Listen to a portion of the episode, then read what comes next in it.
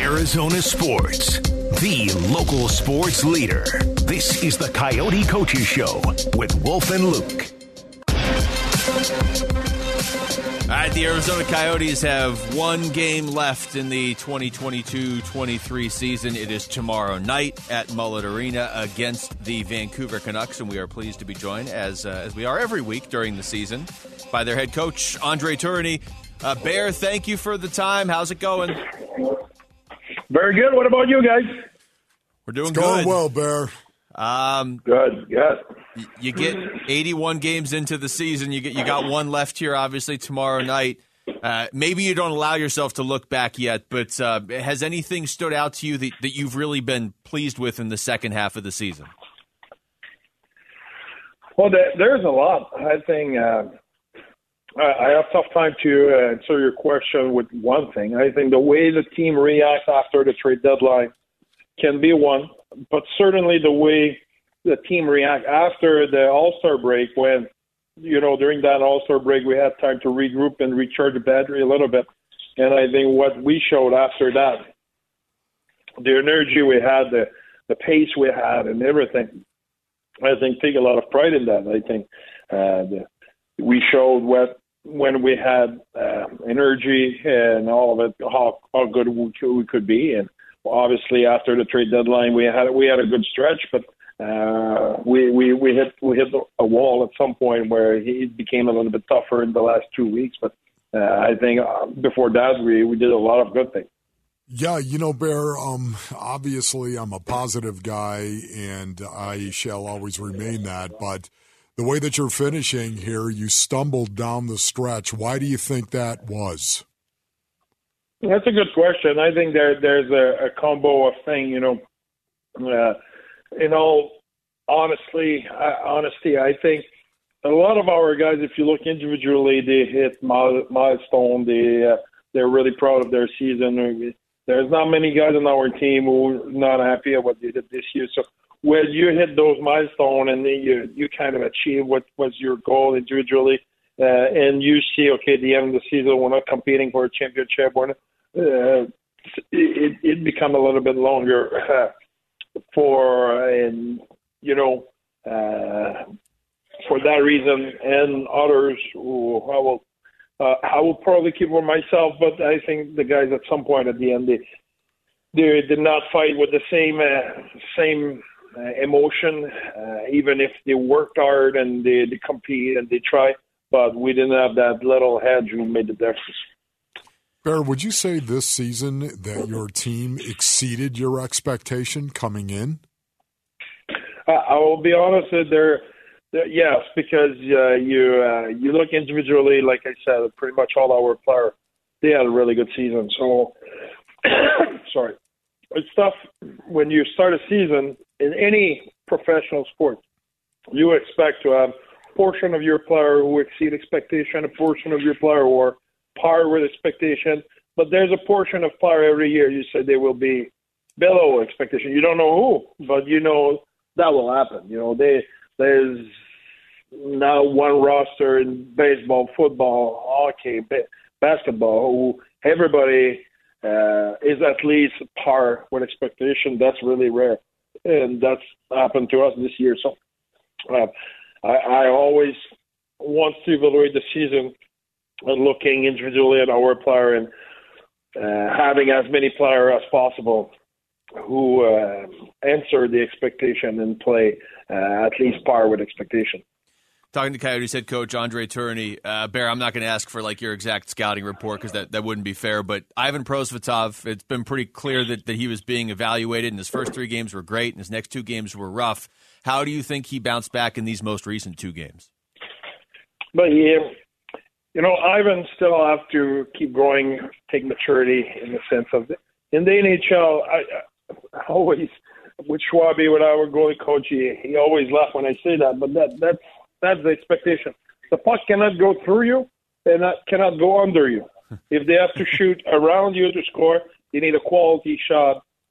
That's the job you have to do, and from there we can keep growing, positioning, different stuff. What's what's Ivan still need to improve is the puck cannot go through him or cannot go under him. If they shoot around him and they score, good for them. They took a good shot. Give them credit. It's our job to limit the quality of chance they have. But he's not at that point yet. Bear, can you give me an overachiever that you would coach any day, all day? Can you give me that one guy who's an overachiever?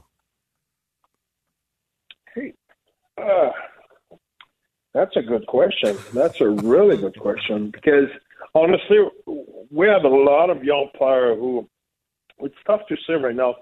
They are overachieving because I still think they grow their game and they still will get better. So, example, the number of points the player X did, did this year, it might be over achieving in a sense over expectation for this year.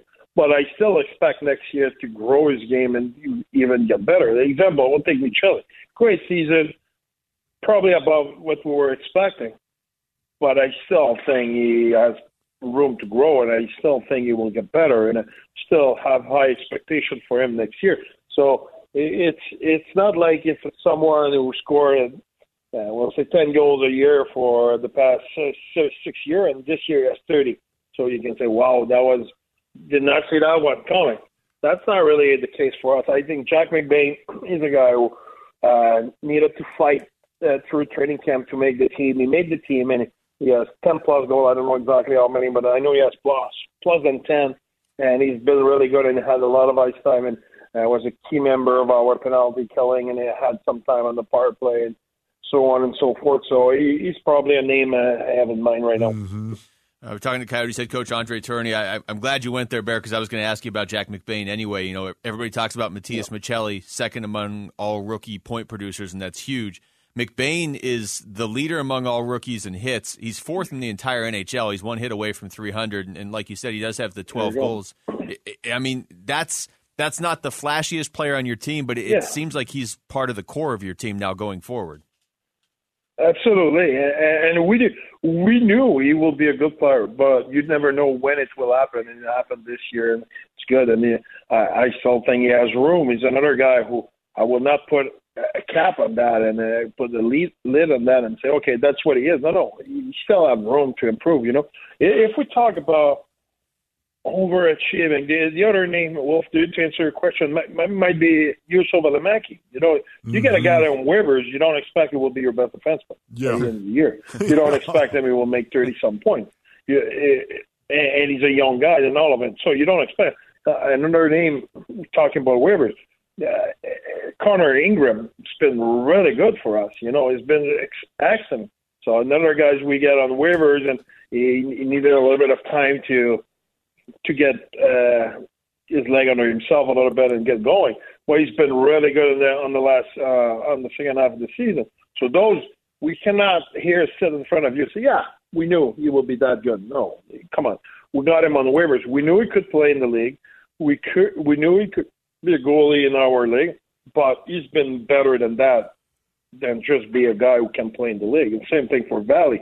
We thought he would be a good addition for our team. We we thought he could be a an everyday player, but he's not an everyday player right now. He's he's leading our team in ice time every, almost every night. So. Eh, Yeah pretty damn good for guys you got on waivers. Yeah. Barry, I just want to thank you so much for being as transparent as you have all season long, man. Thank you, and God bless you in the future. Okay, brother. Thanks, Bear. Same, to, same thing for you guys. It was really fun all year long. So keep up the good work, and uh, looking forward for next year. All right, sounds good. Thank okay, you, Bear. Bear. Thank you. Coyotes head coach Andre Tourigny right there joining us on the Arizona Sports Line. Phoenix Suns are back in the playoffs. We're giving you the chance to score the hottest ticket in town, Suns playoff tickets, by texting ticket to 620 620. You can register and then listen for your name today during the uh, noon, which is already past the 5 o'clock hour. Uh, you can still win then. Uh, during Burns and Gambo for your chance to qualify for game one tickets to see the Suns take on the Clippers. Again, that's ticket to 620 620. And speaking of the Suns, how are they ramping up for the playoffs? We're going to ask Torrey Craig. He will join us next. It's Wolf and Luke on Arizona Sports, the local sports leader. You've been listening to the Coyote Coaches Show with Wolf and Luke. Arizona Sports, the local sports leader.